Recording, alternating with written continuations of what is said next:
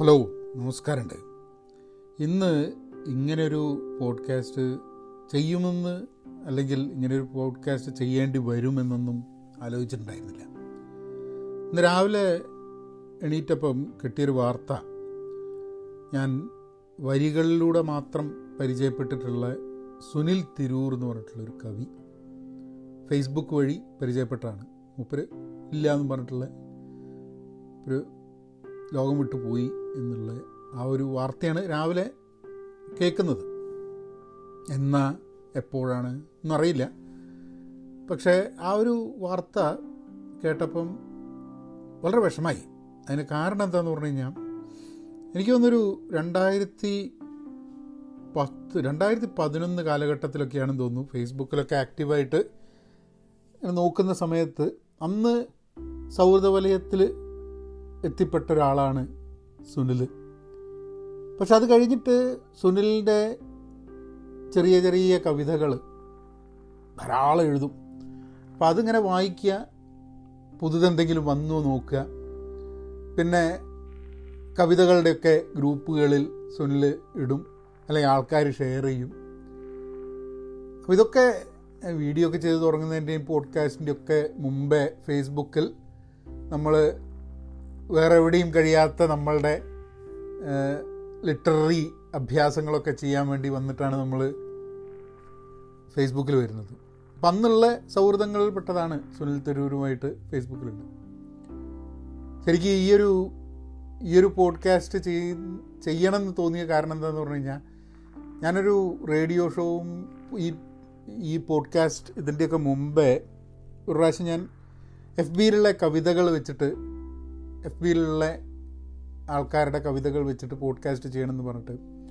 എനിക്ക് തോന്നുന്നു ഞാൻ ആദ്യം അങ്ങനത്തെ ചെയ്ത പോഡ്കാസ്റ്റിൽ സുനിലിന്റെ കവിതകളായിരുന്നു. കാരണം അത്രയും എന്നെ അത് ഓരോരുത്തർക്കും ഓരോ കവിതകൾ വായിക്കുന്ന സമയത്ത് ഓരോ ഫീലിംഗ് ആണ്. പക്ഷെ എനിക്കെന്തോ സുനിലിന്റെ കവിതകൾ വായിക്കുമ്പം എങ്ങനെ അതൊരു അതിനൊരു ഒരു കംപ്ലീറ്റ് ഫീലിംഗ് ഉണ്ടാകുമ്പോൾ തന്നെ ഒരു രണ്ട് വരിയും കൂടെ കൂടുതൽ എഴുതിക്കൂടായിരുന്നില്ലേ സുനിലെ എന്ന് ചോദിക്കുന്ന രീതിയിലാണ് അത് എല്ലാ കവിതകളും ചെറിയ കവിതകൾ അപ്പം ഞാൻ ആദ്യം ആ പോഡ്കാസ്റ്റ് ചെയ്ത സമയത്ത് ഞാൻ സുനിലിന് മെസ്സേജ് അയച്ചു. എന്നിട്ട് പറഞ്ഞു സുനിലെ ഞാനിങ്ങനെ ഒരു റേഡിയോ പ്രോഗ്രാം ചെയ്യുന്നുണ്ട്.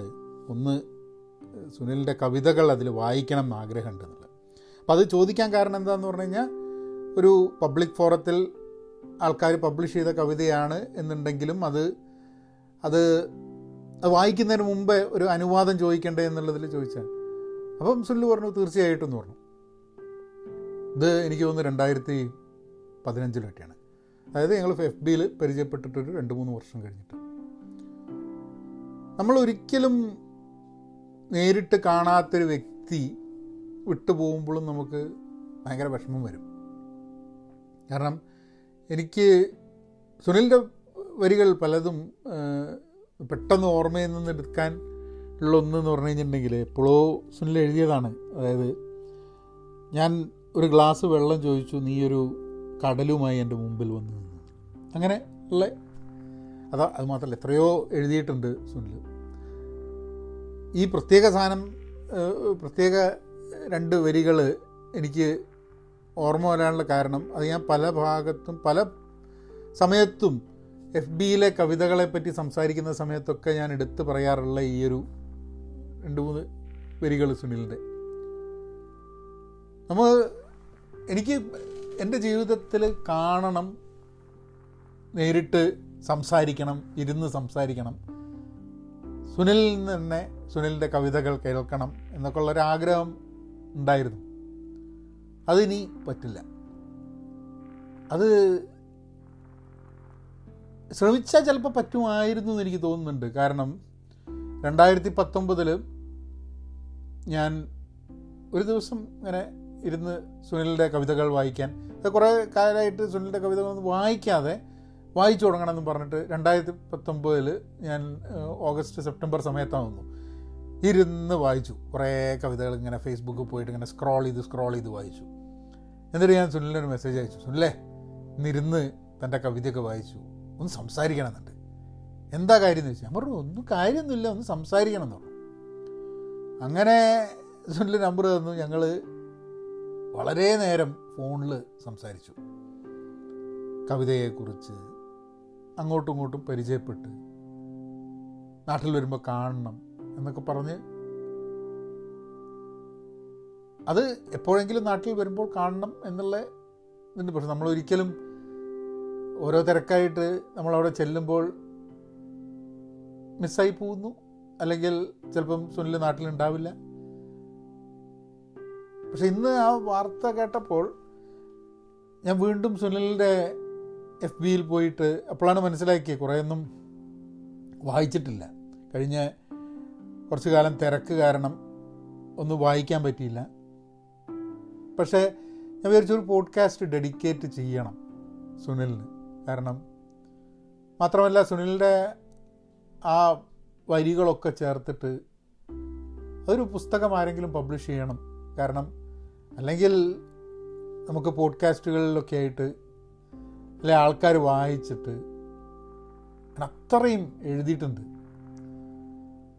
അപ്പോൾ കുറച്ച് ഈ അടുത്ത കാലത്ത് സുനിൽ എഴുതിയ ചില കവിതകൾ ഞാനൊന്ന് വായിച്ച്. ആദ്യം ഒരു പോഡ്കാസ്റ്റ് ചെയ്തപ്പം ഞാൻ സുനിലിനോട് അനുവാദം ചോദിച്ചിരുന്നു. ഞാൻ വായിക്കട്ടെ എന്നുള്ളത്. ഇന്ന് അപ്പം അനുവാദം ചോദിക്കാൻ പറ്റില്ല. അപ്പം ഞാൻ ചോ അനുവാദം ചോദിക്കുകയായിരുന്നെങ്കിൽ കുഴപ്പമില്ല എന്നും പറഞ്ഞിട്ട് ഒരു ഒരു ഹാർട്ട് സൈന് ചാറ്റ് ബോക്സിൽ ഇടുന്ന് പ്രതീക്ഷിച്ചുകൊണ്ട് ഞാൻ വായിക്കാൻ നോക്കട്ടെ. ഇത് എനിക്ക് തോന്നുന്നു നവംബർ ഇരുപത്തേഴാം തീയതി ഇട്ടതാണ്. ഇതായിരിക്കണം അവസാനം ഇട്ട പോസ്റ്റാണ്. അപ്പോൾ ഇതായിരിക്കണം പ്രോബ്ലി സുനിലിന്റെ അവസാനം എഴുതിയ പോസ്റ്റ് കവിത. അവിടുന്ന് തുടങ്ങാം ഏറ്റവും ഉയരമുള്ള കെട്ടിടത്തിന്റെ കൈവരിയില്ലാത്ത ഓപ്പൺ ടെറസിൽ നിന്ന് താഴേക്ക് നോക്കും പോലെയാണ് നിന്റെ ഓർമ്മകൾ. കാൽ വിരൽത്തുമ്പിൽ നിന്നൊരു വിദ്യുത പ്രവാഹം തലയിലെത്തി. കണ്ണുകൾ വഴുതി തെറിച്ച് ഇരുട്ടാകുന്ന ഒരു നിമിഷാർദ്ധം മാത്രം ആയുസ്സുണ്ടാകുന്നു. പിന്നെ വരണ്ട നദികൾക്ക് കുറുകെ പോകുന്ന വിലാപയാത്രകൾ ഒരു മണൽത്തരിയെയും നനയ്ക്കുന്നില്ല.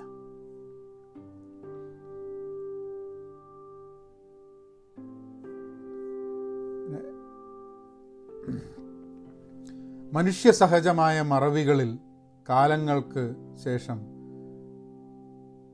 അത്യപൂർവമായ ചില മുള്ളുകൾ മുളയ്ക്കും. അതിന്റെ സ്പർശത്തെ മുറിവുകളെന്നോ ഓർമ്മകളെന്നോ നാം പേരിട്ട് വിളിക്കും. ഒരാളോടും ഒരടുപ്പവുമില്ലാത്തവരാകും ഏറ്റവും മനോഹരമായ പ്രണയ കവിതകൾ എഴുതുന്നത്. ഒരാളോടും ഒരടുപ്പവുമില്ലാത്തവരാകും ഏറ്റവും മനോഹരമായ പ്രണയ കവിതകൾ എഴുതുന്നത്. മഴയിൽ അടച്ചിട്ട ഒറ്റമുറിയിലെ ഏകാന്ത തടവുകാരനാകുന്നു ഇടവഴിയരികിലെ നീർച്ചാലിൽ നിന്നും ചെമ്പിലയിലേക്ക് ഒളിച്ചു കിടത്തുന്ന ഒരു പറ്റം മാന മാനത്തു കണ്ണികളെ കിനാവ് കാണുന്നു. ഏറ്റവും സുന്ദരവും ഏകാന്തവുമായ ഒരു പാട്ടിന്റെ ലോകം നീ പകർത്തി അയക്കുക പകരം അത്രയും മൗനമായ ഭാഷയിൽ സ്വയം മറന്നിരുന്നു മധുരിക്കുന്ന കേൾവിയുടെ ചിത്രം ഞാനും അയക്കാം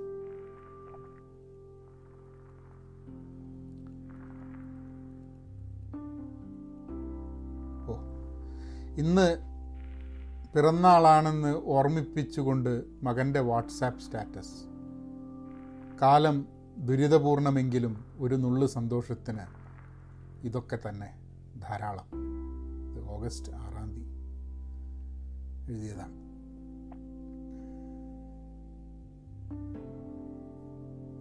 പിന്നെ പിന്നെ ചെറിയ ഓരോ ചിത്രങ്ങൾ അങ്ങനെ പാളിപ്പോകാവുന്ന നിരവധി ട്വിസ്റ്റുകളുള്ള തിരക്കഥയാണ് നിന്റെ കൈയടക്കം കൊണ്ട് മാത്രം ഇപ്പോഴും ജീവിതമെന്ന് എഴുതി കാണിക്കുന്നു.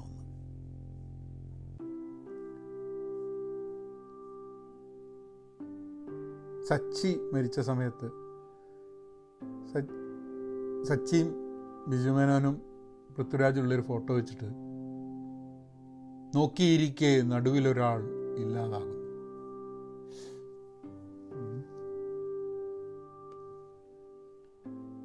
നീ സസൂക്ഷ്മം കണ്ണിമാങ്ങയുടെ ഞെട്ടറുക്കുന്നു.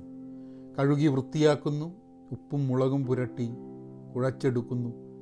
സാരിത്തലപ്പ് പിടിക്കുന്ന കുഞ്ഞിനെ കണ്ണുരുട്ടി പേടിപ്പിക്കുന്നു. പിണങ്ങി കുഞ്ഞു മാങ്ങയാണല്ലോ എന്നവന് കണ്ണ് നനയ്ക്കുന്നു. നീ അപ്പോൾ കാത്തിരിപ്പുകളുടെ നാവിൽ എരിവും പുളിയുമായി അലിഞ്ഞു ചേരുന്ന ഓർമ്മകൾ ഒരു ഓർമ്മയിൽ ജീവിതം തടഞ്ഞ് തെന്നി വീഴുന്നു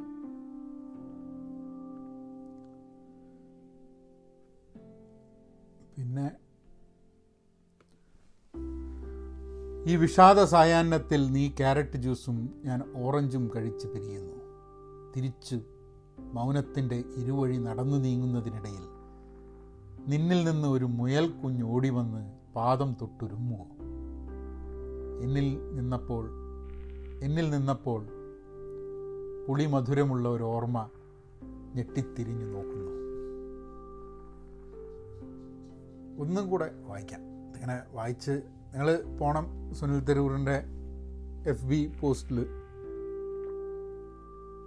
ഇതൊക്കെ എനിക്കത് കൂടുതൽ ആൾക്കാർ ഇത് വായിക്കണം. എനിക്ക് അത്രയും ഇഷ്ടപ്പെട്ട ചെറിയ കവിതകളാണ്. ഇടയ്ക്കിടെ ഓർമ്മകളാൽ കത്തിത്തീരുമെങ്കിലും പിന്നെയും കെട്ടിമെയ്യുന്ന ഓലവീടുകൾ പോലെ ചിരിച്ചു നിൽക്കുന്നു. ജീവിതം. സുനിലിന്റെ കാരണം പലപ്പോഴും നമ്മൾ നമുക്ക് നമ്മൾ അറിയില്ല എത്ര കണ്ട് ഒരാൾ പോയി കഴിയുമ്പോഴാണ് നമ്മൾ പലപ്പോഴും കാരണം ഞാൻ സ്ഥിരമായിട്ടൊരു കാലത്ത് വായിക്കാറുണ്ടായിരുന്നു. പിന്നെ അത് കഴിഞ്ഞിട്ട് പിന്നെ തിരക്ക് കാരണം വായിക്കാൻ പറ്റിയില്ല. പക്ഷേ എപ്പോഴെങ്കിലും എനിക്കിങ്ങനെ എന്ന് പറഞ്ഞു കഴിഞ്ഞാൽ എന്താണിതൊരു ഒരു ശരിയില്ലല്ലോ കാര്യങ്ങൾ.